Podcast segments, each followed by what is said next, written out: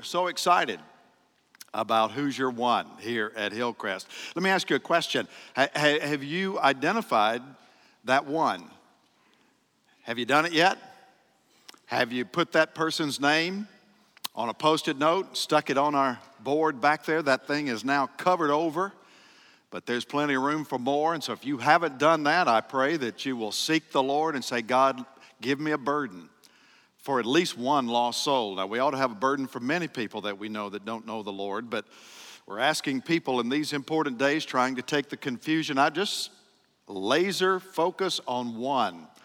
Then identify that person by their first name. Stick it up on the board. Let that be a visual that our church is committed to reaching people with the gospel of Christ, a reflection of who we're praying for by the scores in the life of our church. And so be sure that you do that. And then as you pray, ask God to give you an open door, an opportunity to share the gospel with that person that they might come to know the Jesus that has changed and revolutionized your life. We have uh, been emphasizing this theme in our preaching on these Sunday mornings here at the beginning of the year. And if you were here a couple of weeks ago, you know that we looked at the all encompassing subject of the gospel, trying to make sure that we're clear about what the gospel is and what the gospel is not. The gospel is the good news that God has acted on his own initiative in love and mercy and compassion to deliver a fallen, broken humanity back to a right relationship with himself, and that God has done that through the death, burial, and resurrection of Jesus Christ for the glory of his great name throughout the world. So we need to be clear about what the gospel is and what the gospel isn't because you won't effectively share the gospel if you've got a fuzzy understanding or interpretation of the gospel.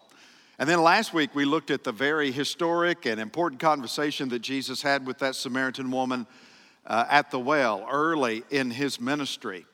We looked at the importance of having meaningful gospel conversations, and Jesus just takes us to school in terms of how to have a meaningful gospel conversation with someone who is lost. And if you remember from last week, we said that one of the hallmarks of an effective gospel conversation is drawing the net. In other words, giving a person with whom you've shared the gospel an opportunity to respond to the gospel. Gospel conversations means, first of all, that you have a willingness to meet people wherever they are. You don't have to appreciate everything about them or approve every decision that they make, but you're willing to meet them and engage with them right where they are. This was a very sinful woman that Jesus engaged.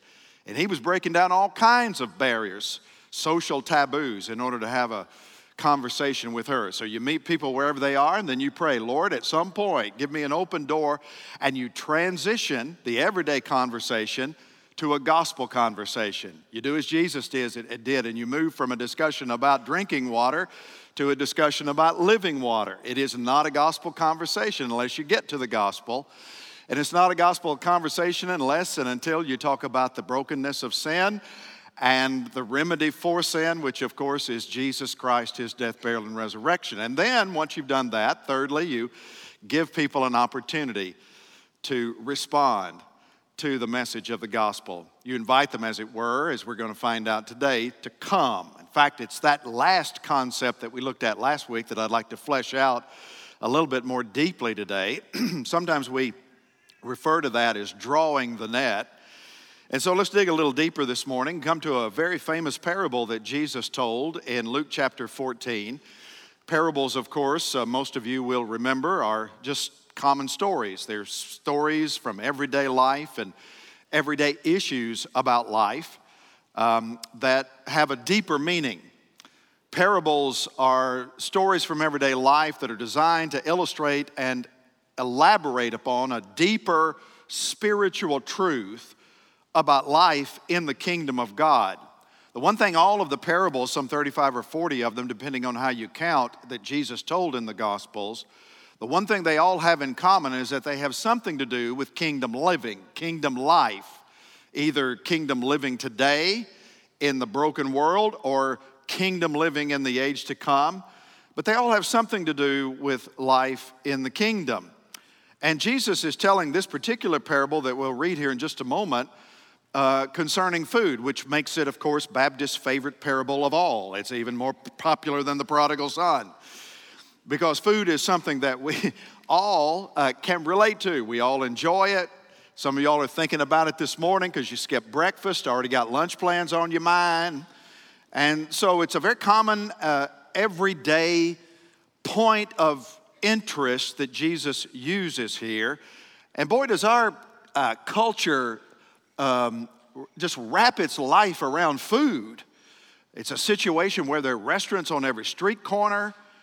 We have food advertisements in front of us everywhere on the television, on billboards, everywhere you go, everything you watch, you're interrupted, and uh, there's a craving that some advertiser is trying to create in you to make you convinced that you're hungry, even though you might not be.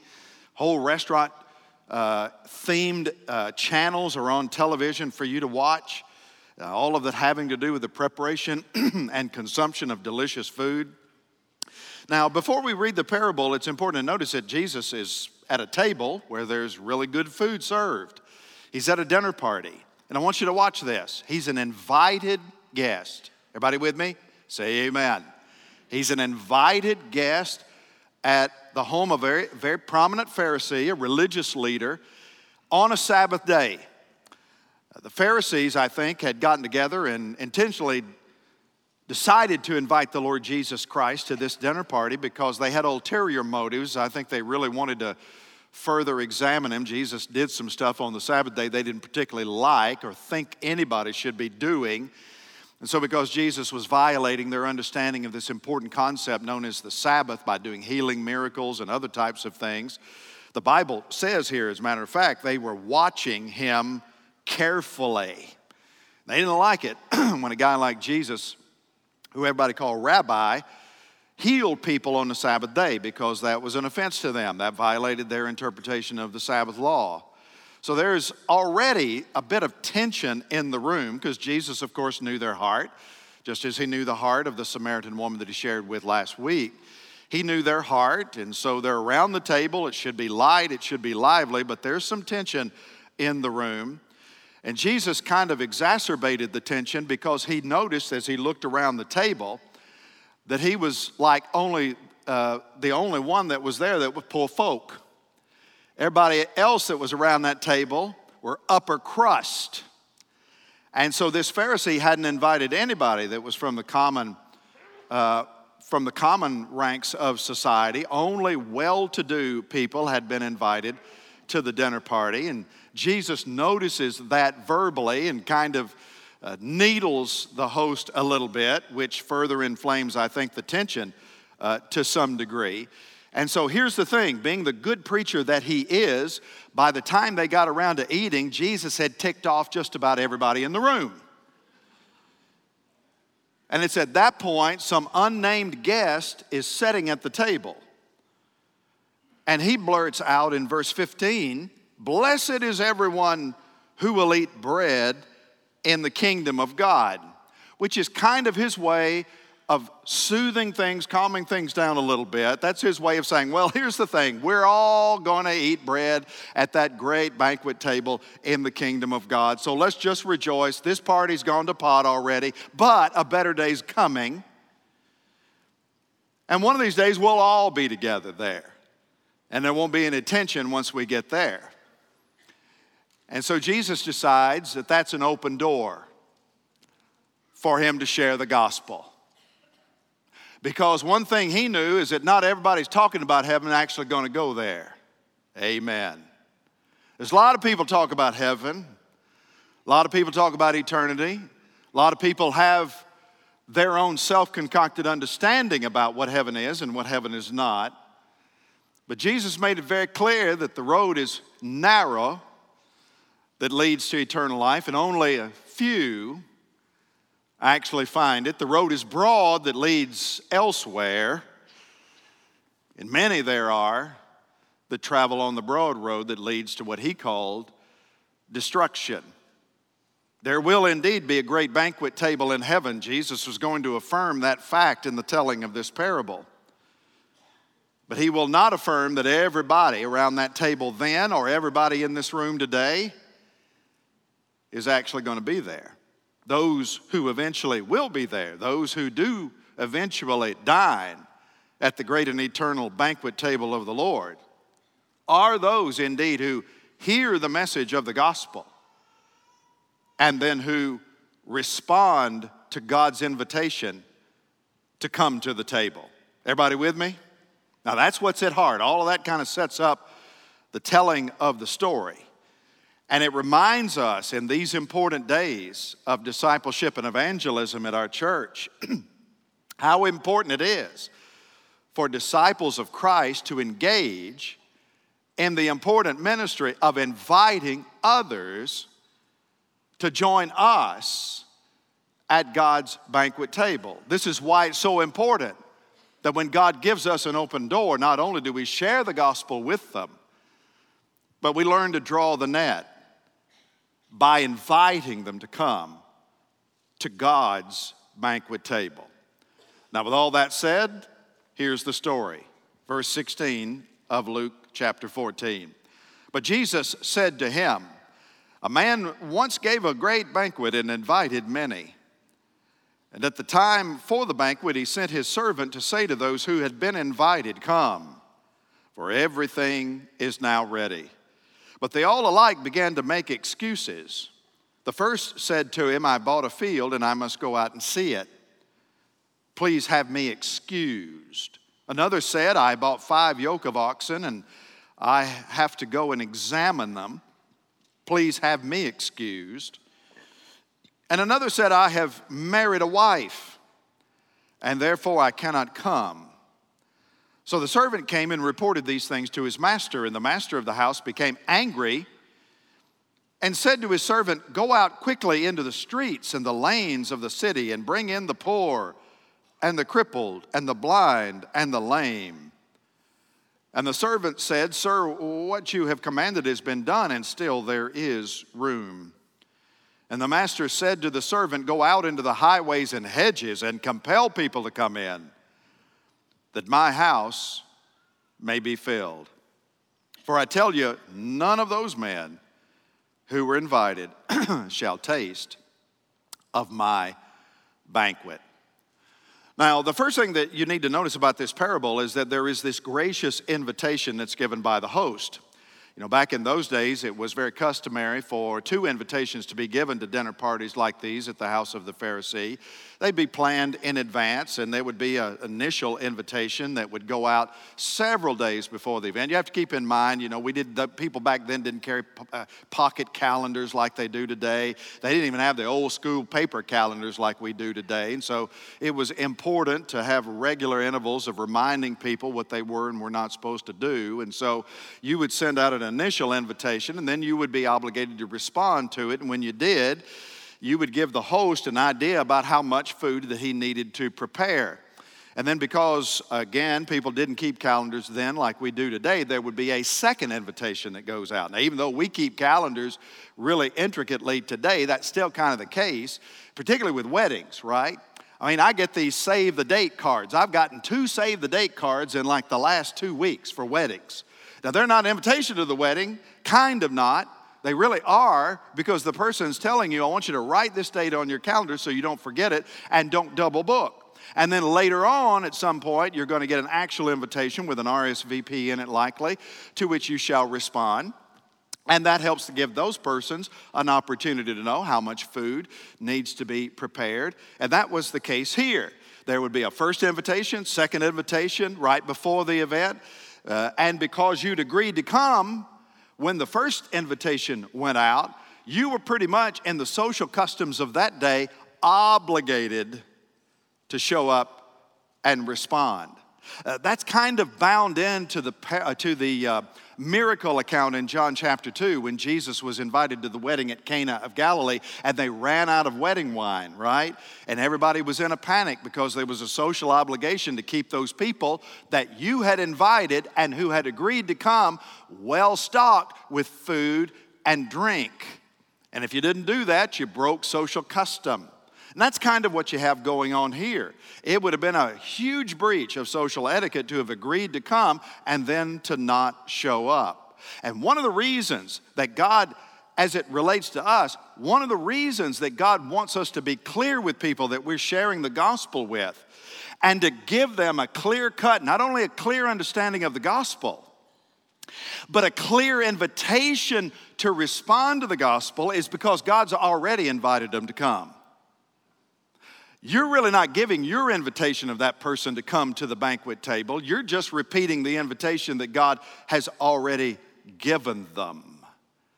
So it's very important because God's invited them that we learn to clue them in on this gracious heavenly invitation that's come to them from the Father through Jesus Christ. This story is kind of allegorical because every person or part of the story is representative of something theologically. The host, for example, in the parable is God the Father. God the Father is the one that's doing the, the inviting.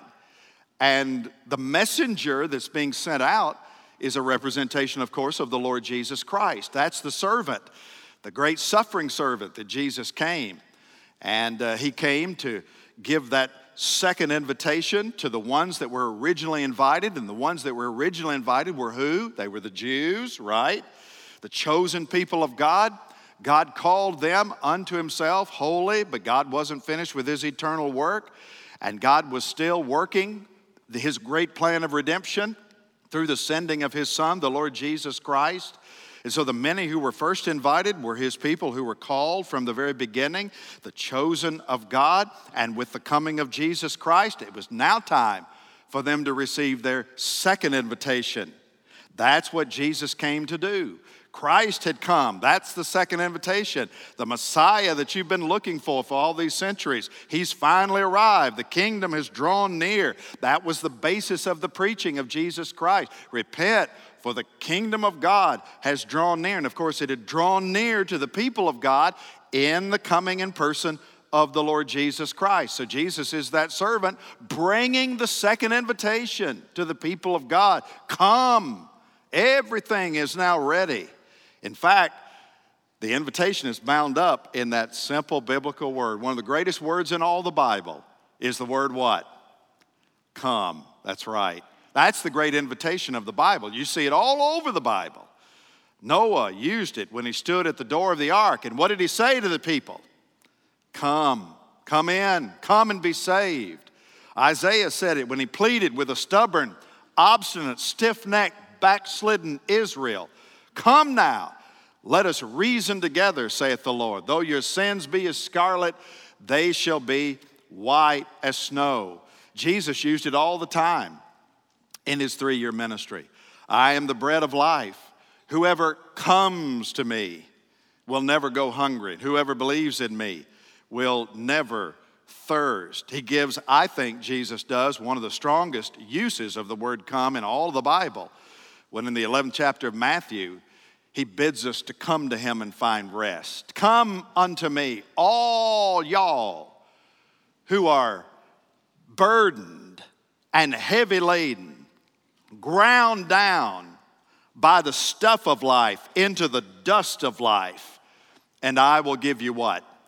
I will give you rest. Oswald Chambers says these words The questions that truly matter in life are remarkably few, and they're all answered by these words Come unto me. Can I have an amen?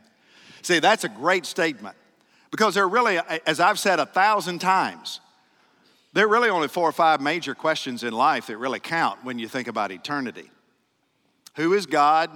Who am I? Where did I come from? Why am I here? And where am I going when I die? I mean, that's really, the, those are the five eternal questions that you and everybody else has to come to grip with. And every one of them, every one of those can be answered with the invitation of Jesus Christ Come unto me. And until you volitionally make a choice by the conviction of the Holy Spirit that comes into your life through the preaching of the gospel or the sharing of the gospel or the testimony of the gospel, until you release your life and come to Jesus, you'll spend the rest of your life grappling with those five questions. Because they can only be answered with a right understanding of and a right relationship with God the Son, who is Jesus Christ. So, what I'm, I think what I'm trying to communicate, the gospel is invitational by design. By design. Because it's not our invitation.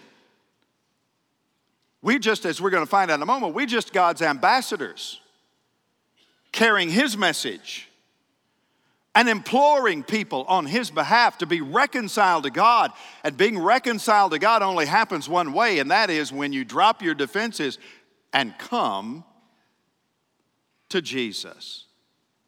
Because only Jesus can save. God made all of that possible through the work of Christ on the cross. I'm just saying, man, with every drop of blood that fell from the cross and splattered into the dirt, you can hear the voice of God crying out, Come, come, for everything is now ready. Only the coming of Christ made everything ready. And now, those of us who know Him are duty bound to go and invite people to come to the table. And the only requirement to come to the table is to accept God's invitation and show up hungry, which we probably won't have any problem doing. Amen. Now, here's the sad truth. I mean, that's the good news. It's not complicated. But the sad news is most people will bucket, won't they? At least at first. Most people give you the stiff arm. That's why most Christians don't like to share the gospel. You know why you don't like to share the gospel? Same reason I don't sometimes often like to do it. And I have to be remembered, it's my compulsion to do it because I don't like to get stiff armed. You don't like to hear the word no. Here's the thing we got to get over that. We got to get over it. We got to be okay with people saying no. And the reason is most people probably say no at least at first. Because remember, the, most people are on the broad road, and they're there because they want to be on the broad road. they think it's more fun on the broad road. They think they have more freedom on the broad road. And so you're going to get stiff armed much of the time. And that's what happens to the messenger here. I mean, that's what happened to Jesus. For crying out loud, our Savior came unto his own, and his own received him not. Nobody's ever been stiff armed any more than Jesus Christ. Aren't you grateful he still came? Oh, I don't want to get stiff armed. I'm staying right here on this throne in heaven. I ain't moving.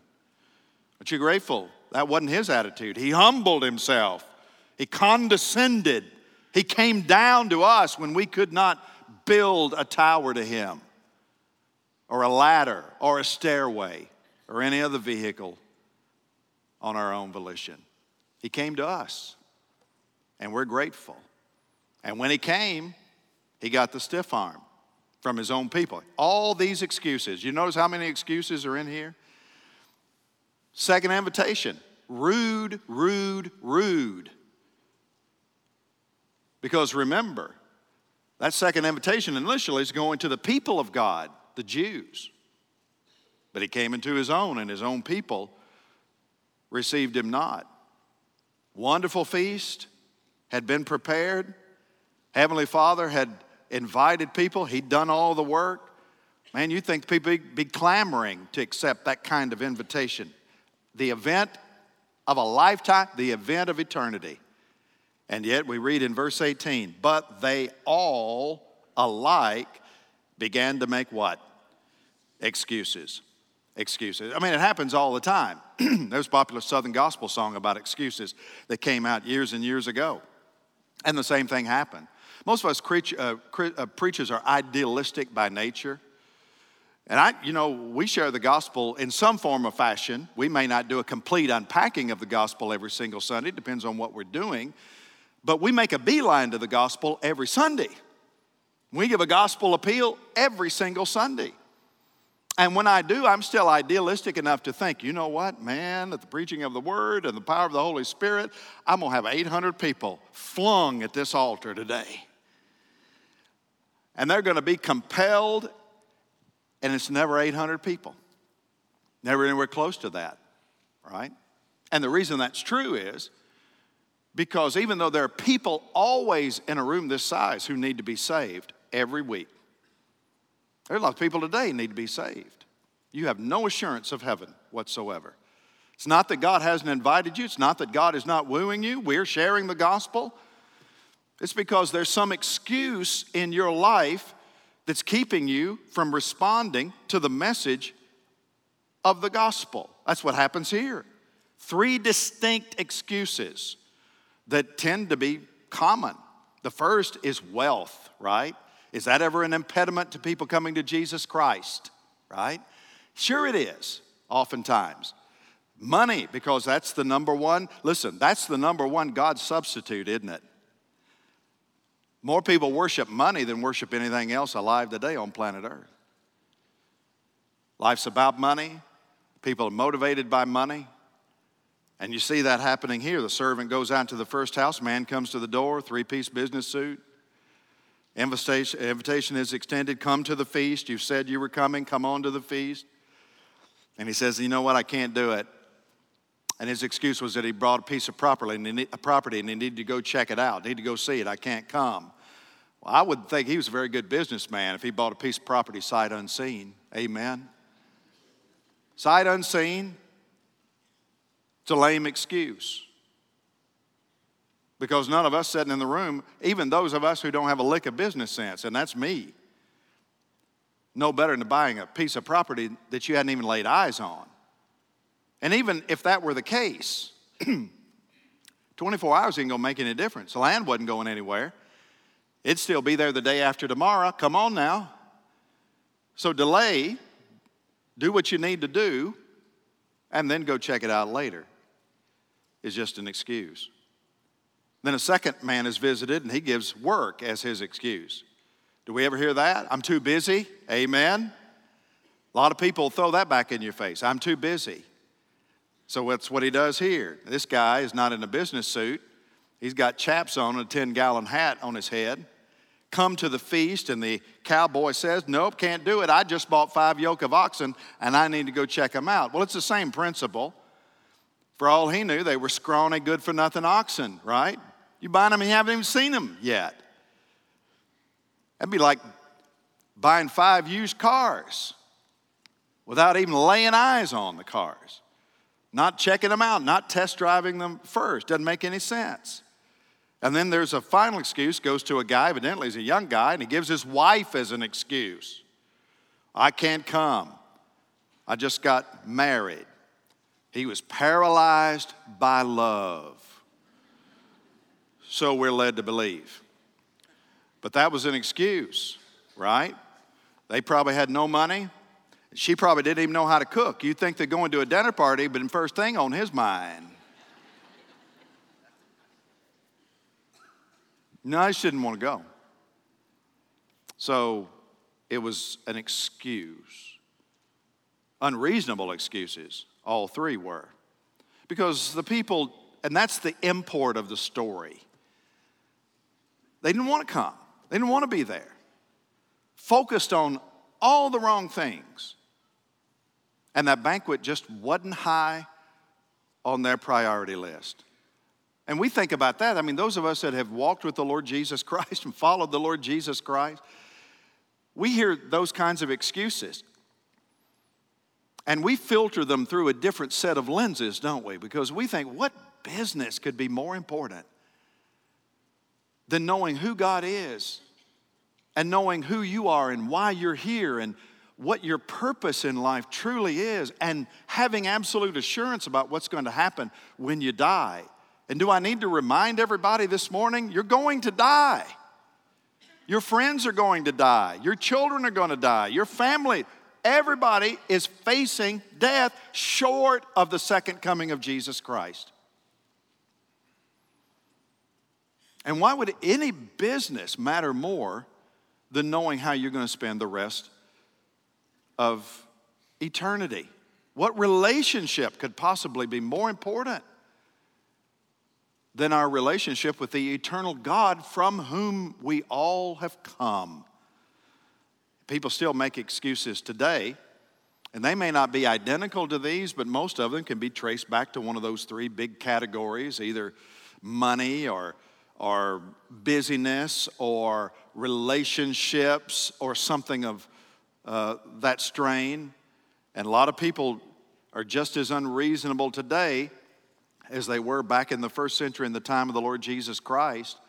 Most of the time, people will equate salvation with the church, and because they have stereotyped images of what the church is, they'll stiff arm the messenger because they don't like the church.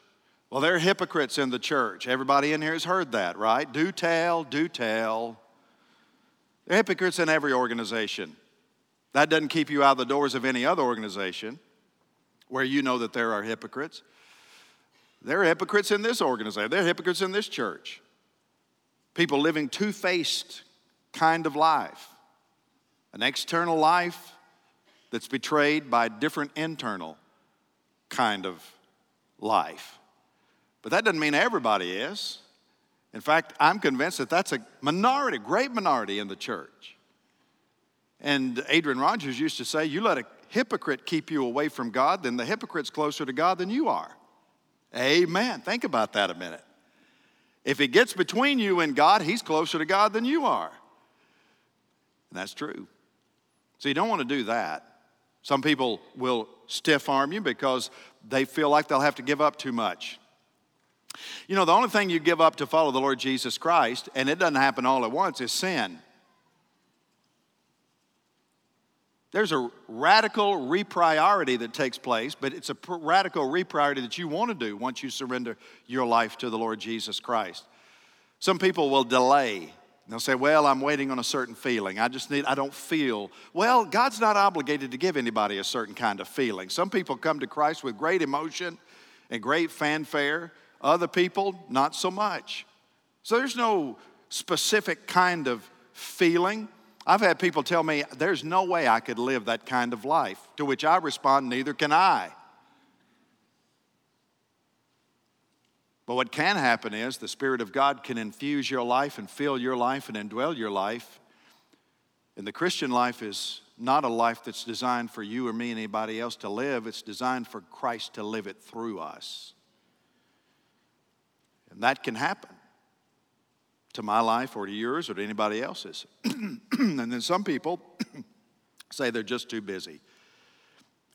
To which I respond, You got time to do what you want to do. You got time to do exactly what you want to do. And by the way, you're not promised another minute of life. Procrastination in the kingdom of God is immediate disobedience in God's eyes. And none of us are promised another breath of life. That's why it's so important to respond when the Spirit of God compels your heart, life, and soul to come to Jesus. When Queen Elizabeth II was invested as Queen of England in 1950, there were invitations, beautiful invitations, that were sent out only to very important people. There was only a small select group of people that could fit in Westminster Abbey for her coronation. And at the bottom of the invitation were printed these words All excuses ceasing. Man, when the Queen invites you, you don't make excuses. And you shouldn't make excuses when the King of Kings and the Lord of Lords issues an eternal invitation. Monarchs come and go, but Jesus is forever. Amen. And eternity is on the line, and the invitation is an eternal invitation. And the last thing that needs to stand in the way is any excuse where you place something or someone ahead of the most pressing issue in human life, which is a right relationship with God. Now, there's a final aspect of this parable, and uh, indeed, what makes the parable so encouraging is that it reminds us what kind of house does God want at his banquet table? He wants a what? He wants a full house. There's just no mistaking that. God wants people to come to the banquet. And this is how you can know that the Master's invitation has come to people. It's for people that you know, it's for people that I know, it's for people that are here today. It's how to know that if you want to come to Jesus, you can come to Jesus. The invitation is coming to you from God, and the whole import of the last part of the parable, where God takes the messenger and he says, Okay, You came into your own, your own received you not. Now let's broaden the invitation. And that's exactly what happens here. When Christ says, Come, for everything is now ready, as a gospel preacher this morning, I'm here to tell you that's an invitation that's for you today. He's talking to people in this room. He's talking to people in the relationships of our lives. And to be sure, there'll be some people that refuse to come. It's not our responsibility to drive people it's our responsibility to share the gospel and allow the Spirit of God to draw people. Jesus told his disciples, there'll be some people when you go on your preaching mission, and he sent them out in Matthew chapter 10, two by two. And he said, You're going to come to some towns, and they're just not going to like what you have to say. And if they're rude, and if they're obstinate, and if they're uh, stiff necked, move it along. Move along, little doggy. Amen and shake the dust off of your sandals and move on. That's exactly what happened to Jesus. It's what happens in this invitation here. There's a lot of refusing. And the master of the banquet tells the messenger, it's time to move on. Some accepted, some in the Jews accepted, but not everybody did. And because God's not satisfied with the near empty table, He does a very loving thing. He broadens the invitation, He sends a wider invitation, casts a wider net to those who are on the outskirts of society the poor, the outcast, the lame, the beggar, the lost, the rejected, the sinner. Jesus made it clear I've not come to call the righteous, but sinners to repentance. And that's what got him in trouble with the likes of this Pharisee, at whose table Jesus is sitting, because he associated with tax collectors and sinners. And many had assumed that Jesus was a gluttonous winebibber because of the way he practiced the gospel ministry. But this is the mercy and the grace of God in action. We've made it very clear. Who is the gospel for? The gospel is for all the nations Romans chapter 1. This good news of great joy is for all people. And that means that no disability, no sin, no past choice, no pain, no heartache, no trouble, nothing disqualifies from being invited to God's banquet table. So, after that, even a broader net is cast. And when the messenger has gone out a second time and brought in the poor and the lame, God says there's still room. And for a third time, he tells the servant, verse 23 Go out into the highways and the hedges and compel people to come in that my house may be filled. And you know, that's important for those of us who already have a place at the table. Most of us in the room today would say, I've got a place at the banquet table, myself included. But for those of us, this becomes our charge because this becomes our mission. Jesus later turns this parable into what we call this mission, into what we call the Great Commission. It becomes part and parcel of the last teaching that he gives his remaining disciples on earth before he ascends to heaven. And the word that he uses here is a very strong word in the Greek New Testament. The word compelled, go out into the byways, the highways, and the hedges, to the towns and the countries, and to the big cities alike. Go out into the secret places and compel people to come in. That doesn't mean you take your 1611 family Bible and pound them over the head with it and then drag them to church. But what it does mean is that we're to be intentional and active and aggressive in seeking those who haven't gotten word that there is a great invitation to a royal celebration and inviting them to come. Paul puts it this way in 2 Corinthians 5, verse 20 Therefore, we are ambassadors for Christ. God making his appeal, how? Say it out loud. Through us we implore you on behalf of Christ. This is the essence of the message. We implore you on behalf of Christ. And here's what we're urging be reconciled to God. That's just carrying God's invitation for people to come to Jesus. Now, you see that in the response of the Samaritan woman. That's basically what Jesus himself did with the Samaritan woman. Jesus invites her to find life by receiving a gift that only He could give. If you knew who it was who was speaking to you and the gift that only He could give you, you would have asked Him and He would have given you what? Living water. And the Bible says she dropped that well. It was the most priceless thing she owned.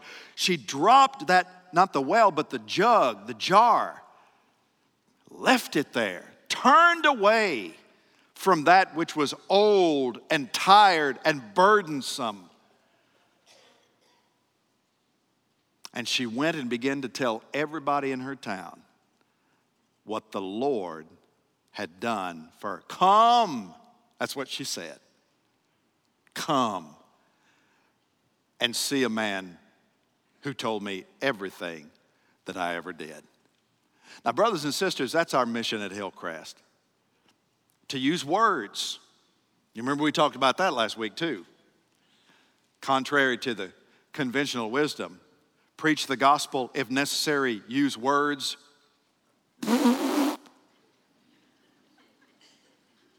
It's like saying, feed the hungry, if necessary, use food. No, the gospel requires words. We have to connect with people, share with people, transition to the gospel through the everyday occurrences of life. And then when we do, you always invite them to respond as God gives the opportunity. Come see a man who can radically revolutionize your life. Listen, no excuse is going to stand. One of these days, we'll all be standing in the presence of a holy God. And I'm telling you, for those of you here today that you don't have a right relationship with the Lord, you can keep clinging to those excuses. But what's going to happen is, if you don't drop them, you'll take them all the way into the judgment of God.